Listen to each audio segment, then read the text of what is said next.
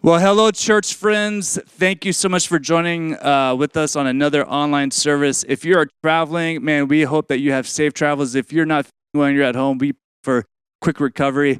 Uh, we just want to remind you, man, our heart is uh, for this service is to be just a supplemental, uh, extra Bible study, extra to get some uh, God's word in. If you're traveling, uh, our heart is that every single person is connected to a local church, a community of believers. Well, my name is Chris, and I'm one of the pastors here at Agora Bible, and I have a couple announcements for you, uh, for you before we get into God's Word. Uh, the first one is uh, we love partnering with you in prayer, and if you have any prayer requests, uh, we just find it to be a privilege to be able to pray with you. So you can text your prayer request to 97,000. 97000. Text those prayer requests and we will receive them and we will pray for you throughout the week. The other thing is, man, we just have a lot going on here every single week at uh, the church uh, with adult ministries, uh, children's ministries, high school, junior high, uh, just something for every single person. We want to make sure that you know where to find that information. So you can check out our website at agorabible.org or our Church Center app, and you can find all of that information. And if you have any questions, you can feel free to contact us, and we would be happy to get back to you. Well, lastly, uh, we can't do what we do without your faithful generosity, and uh, we just uh, be so grateful if you would consider making a donation. You can do that on our website under the Give tab or on our Church Center app. And uh, again, we're just so thankful for your ongoing generosity.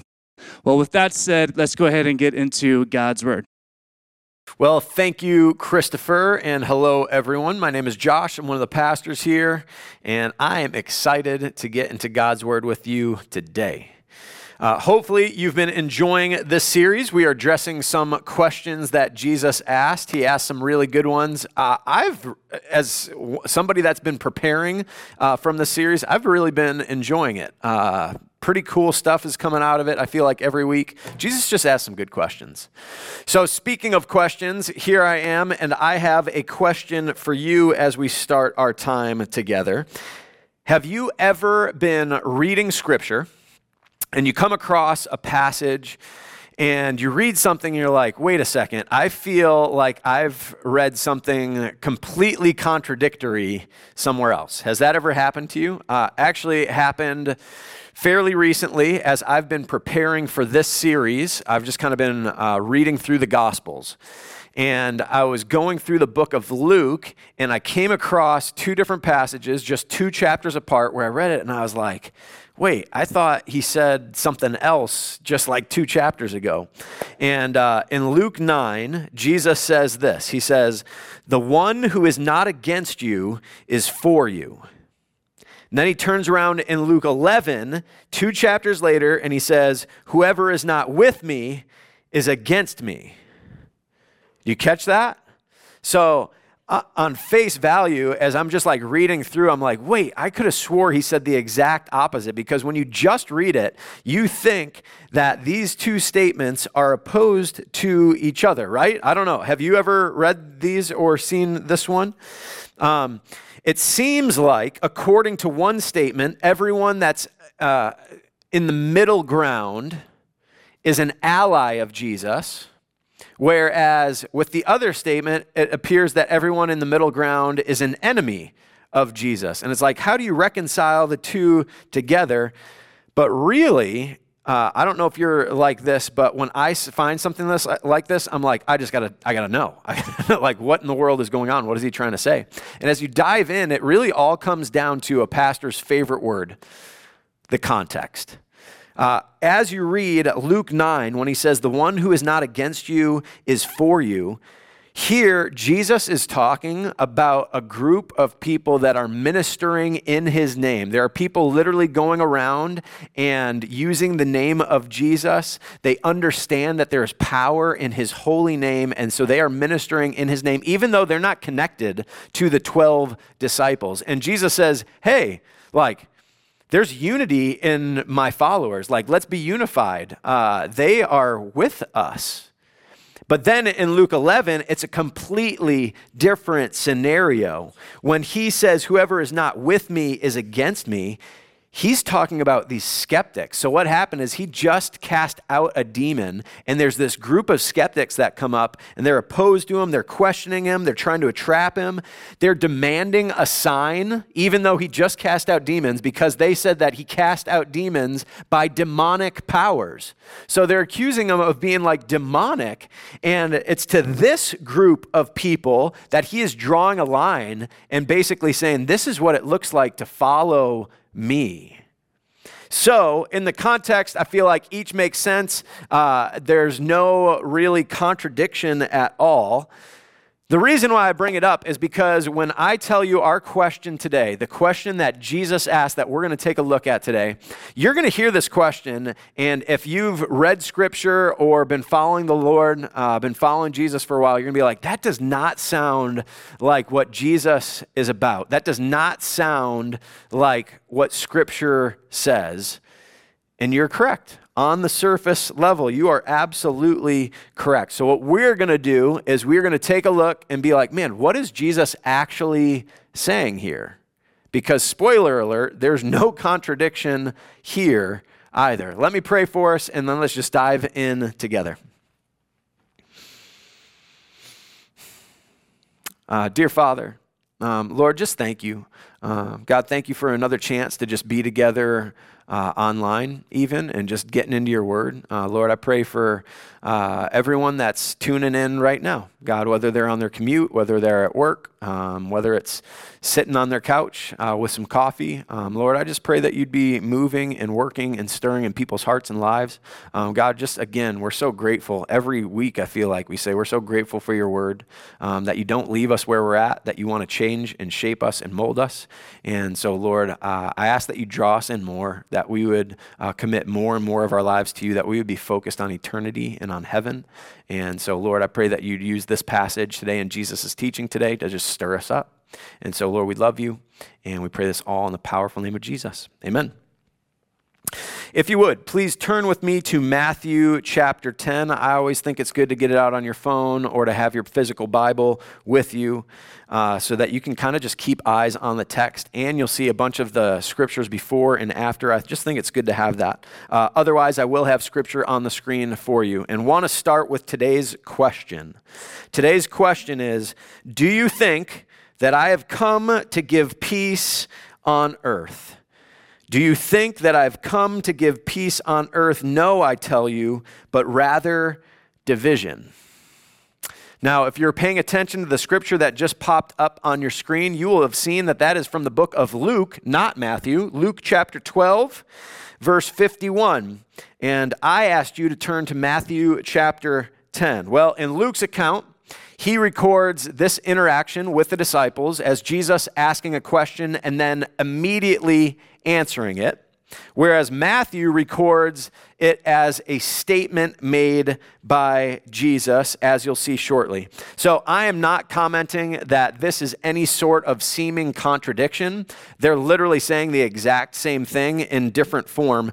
I am simply pointing out the fact uh, that Luke asked the question, and I wanted to show you the question because technically it has to be a question that Jesus asked in order for us to talk about it. That's why I'm showing you it. Uh, but we're going to get into the passage of Matthew because Matthew's context text is just a little fuller. It just gives us a better picture of what Jesus is actually saying.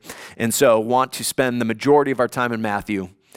You get it. Let's move on. But before we even get to the Matthew passage, I do want to set the stage a little bit. So, as you can see from this question uh, here in the Gospel of Luke, Jesus was addressing the fact that the disciples, and really the Jews in general, anticipated that Messiah would bring peace on earth. Messiah would bring peace on earth. And the reason why is because they had Old Testament uh, messianic prophecies.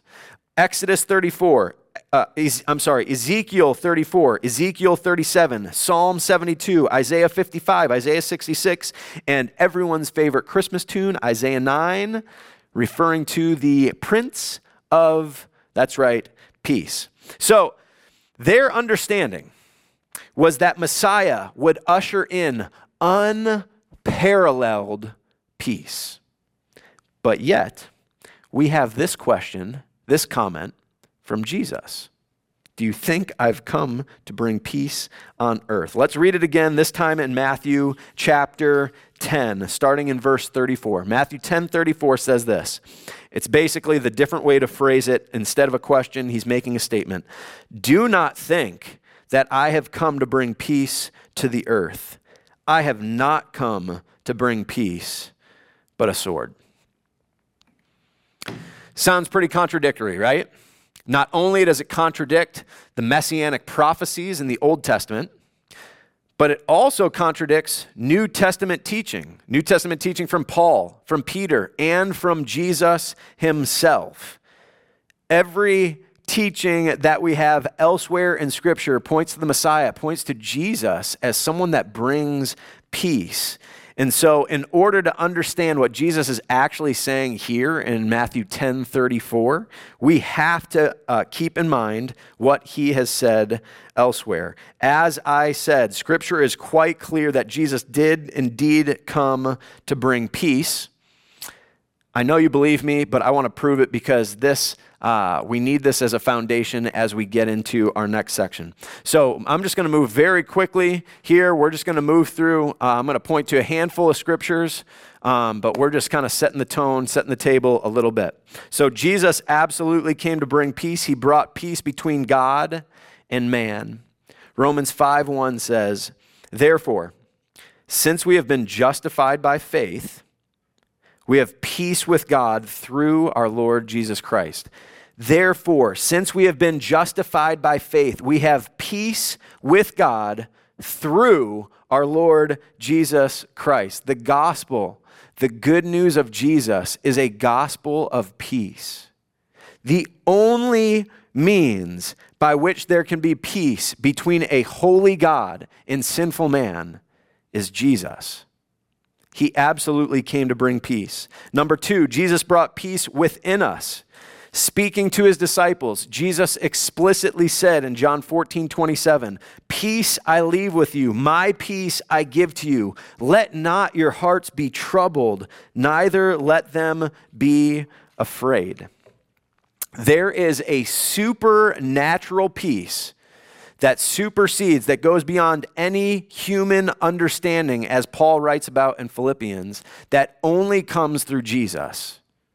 Jesus absolutely came to bring peace. Number three, Jesus came to bring peace within the church. Uh, if you were around for our Good Friday services this year, uh, it was killer yet again. Uh, and what we did was we looked at one of Jesus' prayers uh, from John chapter 17. It's a very popular prayer, uh, often referred to as the high priestly prayer. Uh, and in this prayer, Jesus prays specifically that his followers, so the church, would become perfectly one. That we would be unified, that we would be united, that there would be a, an overwhelming peace amongst us. That was his prayer. He prayed that we would be perfectly one, just like he and the Father are one. That is uh, like, think about the peace and the unity that's between God the Father and Jesus the Son. That is his heart for us. So Jesus came to bring peace between God and man, within us, within the church. And number four, between the church and the world. Now, if there was ever a group where it would make sense to take this verse, Matthew 10 34, right, our question for today, that Jesus did not come to bring peace but a sword, if there was ever a time to take that verse literally, it would be with this group, right? So, for the most part, the Jews assumed that this peace that was prophesied by Messiah would be a political and a military peace. They assumed Messiah would show up that he would lead a militaristic defeat of all of Israel's enemies, and he would usher in and maintain this utopia that was perfectly peaceful. That was the picture of what was coming in. But as you know, that is not what Jesus did. Listen here. Concerning enemies, Jesus taught his followers that when they're met with hatred, cursing, abuse, theft, even being struck, they will respond not with a sword, but with doing good, with blessing, with prayer, with generosity, with not retaliating. Completely the opposite of what was anticipated, the type of peace that was anticipated with Messiah, completely the opposite. Concerning the tyrannical, oppressive, and even evil occupying Roman government, really the only interaction we see of Jesus with the Roman government, uh, aside from the fact that he really didn't say anything to Herod or Pilate, was his response when he was questioned about paying taxes to Caesar. His response render to Caesar the things that are Caesar, and to God the things that are God. There was no sword in any of it. Never, ever a sword in a literal sense. Jesus absolutely came to bring peace, and he came to bring peace to a radical degree. Just read through, like, I gave you a handful of scriptures for each of those points. There are plenty more that you could go through. Jesus absolutely came to bring peace to a radical, radical degree. Do not think that I have come to bring peace to the earth. I have not come to bring peace, but a sword. So, what in the world is he talking about here if not a literal sword? Again, before we continue on, and we're going to keep reading through and get to the bottom of this, uh, I assure you there is no contradiction here. He absolutely came to bring peace, just not at all costs. Let's keep reading. Verse 35. For I have come to set a man against his father, and a daughter against her mother, and a daughter in law against her mother in law, and a person's enemies will be those of his own household. Whoever loves father or mother more than me is not worthy of me. And whoever loves son or daughter more than me is not worthy of me. And whoever does not take his cross and follow me is not worthy of me. Whoever finds his life will lose it. Whoever loses his life for my sake will find it. Man, uh, that is that is some strong Jesus scripture right there. Verse 35 and 36 says this For I have come, the reason I have come, is to set a man against his father, daughter against mother, etc., etc.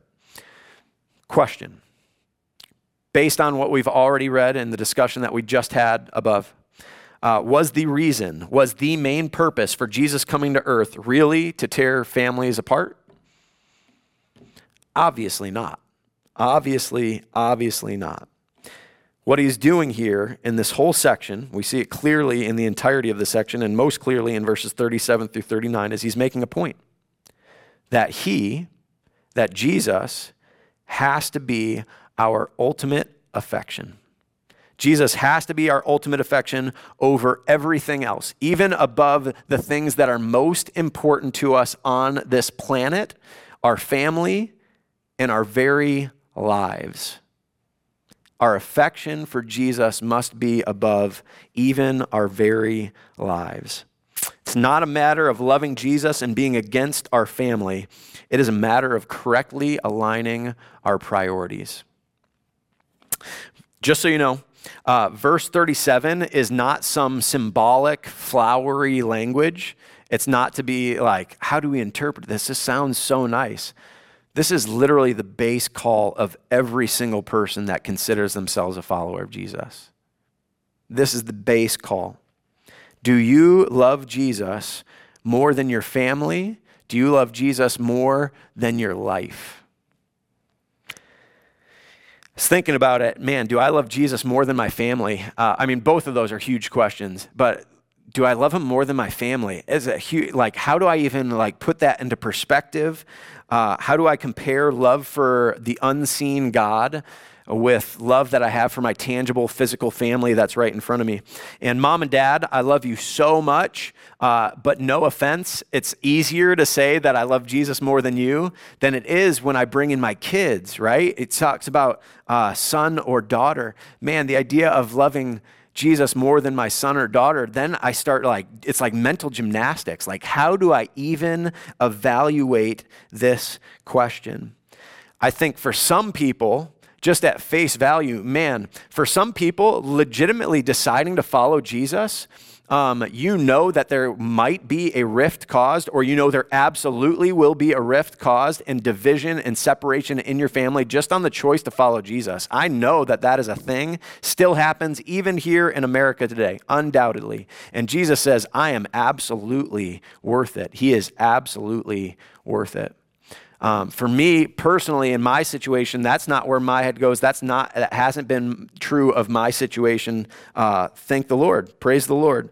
Um, but from my point of view, I could not help but think as I was uh, reading this scripture of a Christian film that I just watched this week. I had gotten a recommendation, watched it with Lindsay just this past week, and man, as I read this, like the two, I could not separate them. Uh, I watched this film. It was called Free Burma Rangers. Free Burma Rangers.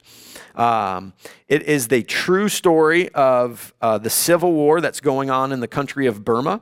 This civil war has been going on for 75 years. It is the longest standing war. Uh, honestly, it's a lot of it is just a genocide uh, of the government and some of the tribal villages.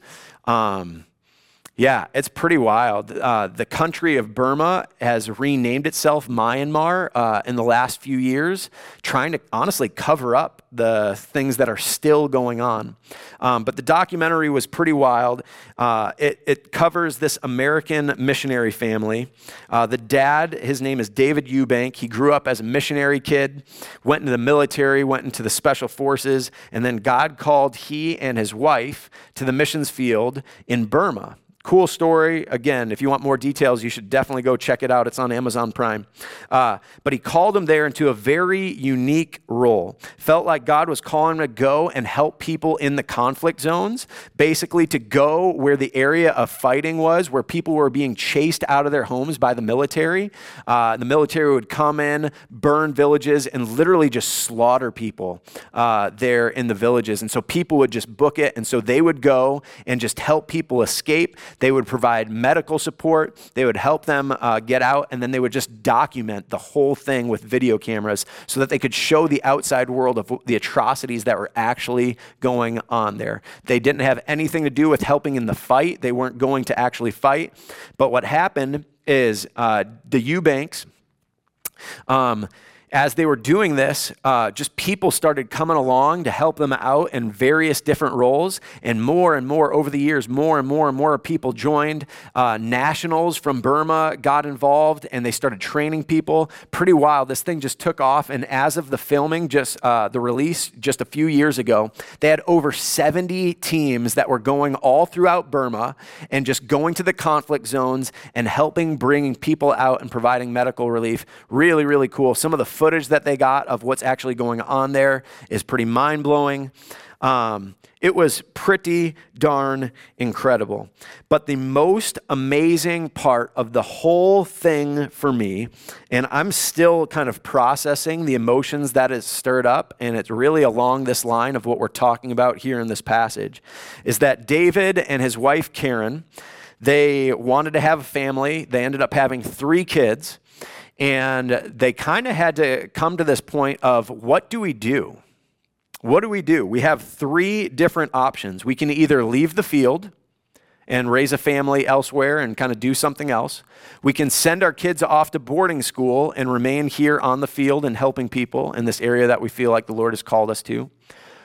Or we can keep our kids with us, keep our family together, uh, and raise them here in this battle zone and what they decided to do was they decided to keep all three of their kids. Uh, by the end of the film, the kids are like teenagers and stuff.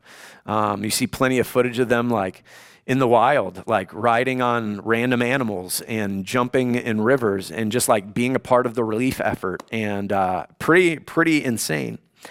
Um, the uh, man, one of the big things was they decided then that the Lord was calling them to help different countries outside of Burma. And so when David got the call to come and help in Iraq, and go to the front lines and help there, they decided that the entire family was going to go. Again, an incredible, incredible story. Highly recommend. I could talk, I, have already spoken too long about it. It's just so good of a film and so moving. Uh, definitely recommend going and watching. Um, but really, it begged the question for me Josh, what is of ultimate importance in your life? What is of ultimate importance for your family, for your kids? Is it earthly things? Is it physical safety and tangible provision of goods? Or is the ultimate importance of your life eternal things? Just point blank. Didn't have any specifics, but I feel like that's the question that is asked of us here. I'm not saying that everyone should drop everything and go to the front lines of Iraq. Uh, it's funny, as Lindsay and I were kind of debriefing, because it's like this emotional thing we're like debriefing, and uh, one of the first things Lindsay said to me was, "We're not going to Iraq." Uh, she knows I get pretty fired up about stuff. I'm like, "We're going, pack the bags." Um, but that's not what it's about. It's not about seeking out danger just for danger's sake. I, I hope that's that is not the call by any means. I absolutely value the physical well-being of my family. I pray for the physical well-being of my family uh, very, very regularly. Um, however, like I said, watching that film just brought up these feelings that I desperately, desperately want to prioritize things of eternal value. I, def- I desperately want to prioritize the things of Jesus. I want that to be the determining factor of how I make decisions in my life, not based out of fear or based out of physical things that I can see here on this earth. I want to make decisions through that lens for myself, sure, because I feel like that's how the Lord is calling me to live. Um, and that's how God calls each of us to live is to come to him with open hands and say, here is my life. I'm willing to do any, give up anything for you, even my life for you. I know that's how he calls us to live. But man, even more importantly than that, I want that for my family. I want that for my kids. I want them to see their dad willing to go anywhere, do anything, uh, give up anything for the cause of Jesus because I think that's what they need to see in me. That is what they need to see in their dad. They need to see that I'm willing to give up anything, regardless of the cost, for Jesus because he is so, so worth it. One of my favorite scenes of the entire film uh, was a very short interview with the mom, with Karen. And uh, she was kind of explaining the decision to bring the whole family to Iraq. And man, she just like had this line, and I'm going to paraphrase it. I don't know exactly how she said it, but it was this amazing answer of her saying that she believed that the absolute, uh, that being right where God wanted them to be, right in the middle of His plan for their lives, was not only the safest, but also the richest place for their family to be regardless of how it appeared on the outside. Catch that again. She said that this is the safest and richest place for us to be. Just trusting God, trusting God is good, trusting that His plan is good, and just, man, I just want to live my life like that. God, I will go anywhere and do anything because I trust you and your goodness. Verses 35 through 39 are pretty darn powerful by themselves. Um, man, just read through those verses a couple of times. I'm telling you, they'll kick your butt. But there is another layer, and we actually get to the heart of what Jesus is saying and asking in this question when we take the context into account. Okay. So, in the context of Matthew chapter 10, of what's going on here, Jesus has gathered up the 12 disciples. He is about to send them out. They're going to go heal the sick, cast out demons, and preach the good news. But first, Jesus gathers them up because he wants to prepare them. Jesus knows that he is offensive to many people. He knows that not everyone is going to receive what the disciples have to say. The disciples are going to experience hatred, persecution, beatings, death threats all of that is going to come on account of being a Jesus follower. So, He said things like, Matthew 10, 28, Matthew 10, 32 through 33. Do not fear those who kill the body, but cannot kill the soul. Everyone who acknowledges me before men, I will also acknowledge before my Father who is in heaven. But whoever denies me before men, I will also deny before my Father who is in heaven. And that is what leads up to verse 34. Do not think I've come to bring peace to the earth. I have not come to bring peace, but a sword. When we read verses 35 through 39 in light of that context, man, the application for me and you today becomes so crystal clear. Jesus is still very divisive, in case you didn't know. Jesus is still offensive to people today here in 2023. He knew that was the case way back then when he walked the earth, and he always knew that that was going to be the case today. He knows that's going to be the case until he returns in glory. That is true. He's divisive. People don't like him. He was the poster child for peace, again, but not at all costs. There is one thing that is worth potentially causing division over that's the name of Jesus. I, uh, I naturally am a peacemaker and kind of a feeler, a sensor. Um, I do not like offending people. Uh, I do not like drama. I don't understand people that are wired that are kind of like the head butter. Like it doesn't make sense to me. I am so not like that. Uh, I like to think that I'm fairly socially intelligent, uh, fairly uh, good at diffusing situations, at bringing people together, healing things, uh, working through conflict. Uh, it's just the way that God's wired me. Mostly, it's a blessing. I feel like it helps me in my job. Um, however, uh, there is absolutely an unhealthy side to just being wired that way in my personality. For sure, in certain situations, uh, I can tend to err on the side of keeping the peace and not offending people, even when it comes to Jesus. Even when it comes to Jesus. The Lord has been super gracious and patient with me, but man, He is stretching me and working on me uh, in this area. Uh, just a few months ago, I was talking with one of my neighbors who is Jewish and we were just chatting it up about basketball and life. And uh, it was around Easter time and around Passover and he was talking about how he was going to be hosting his family's Passover Seder this year. And so a couple weeks later, when I saw him, I just asked him how it went. Hey, how'd it go um, hosting your Seder? And man, he was telling me stories. They had such a great time, all this. And he's like, hey, you and your wife and your girls should come over for the, for the next one. Next time we have something like that, we'll, we'll have you come over. I was like, that sounds absolutely amazing. I said, we had a guy from Jews for Jesus uh, come over to our church uh, last Easter and walked us through a Passover Seder, and it was really cool. I said I was amazed at how much symbolism there was in the Seder that all pointed to Jesus.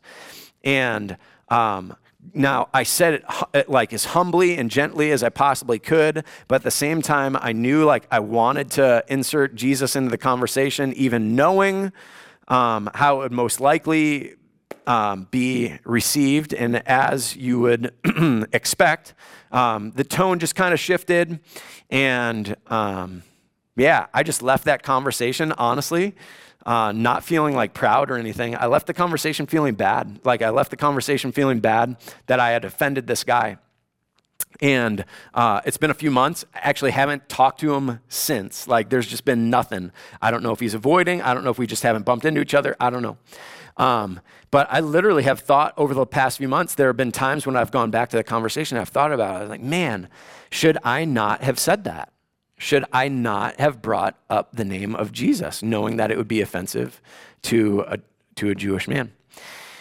And man, I'll tell you what, uh, just being completely honest, uh, this past week of just like diving into this passage, I feel has just like been a good heart thing for me. It's just like been like such a good and confirming uh, thing because I feel like the Lord is saying and has said, told his disciples, is saying to us now, it is very okay to let the plain and simple truth, when it's done in a humble and gentle way, uh, the plain and simple truth about Jesus, it's okay for that to offend people It's okay for the truth about Jesus to offend people, especially if it's done in a humble and gentle way. Not like being a bully about it, but just like saying things that are true. Because point blank, Jesus is divisive. We see here in this regard, Jesus intentionally came to bring division. He knew it was going to happen. That is what this question is all about. Jesus is divisive.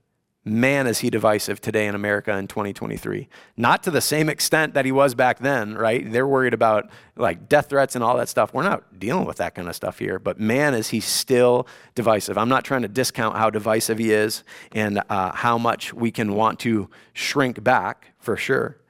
Like the disciples, Jesus has sent us out with good news.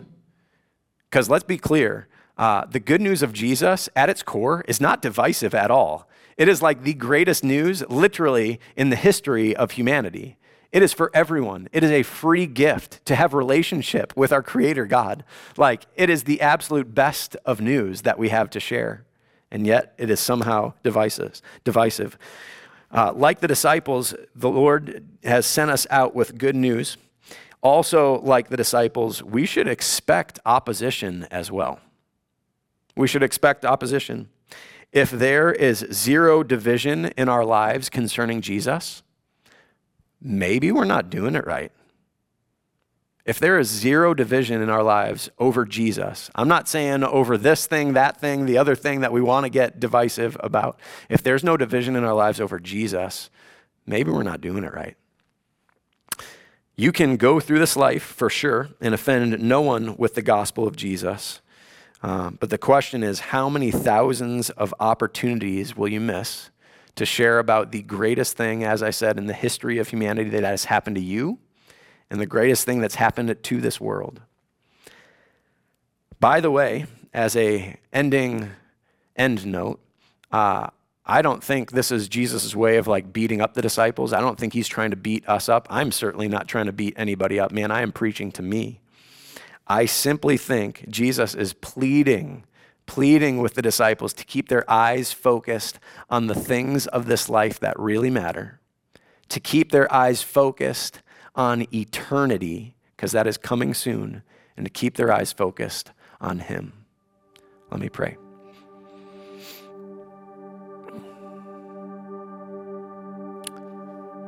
Dear Father, um, man, Jesus had some stuff to say. Holy smokes.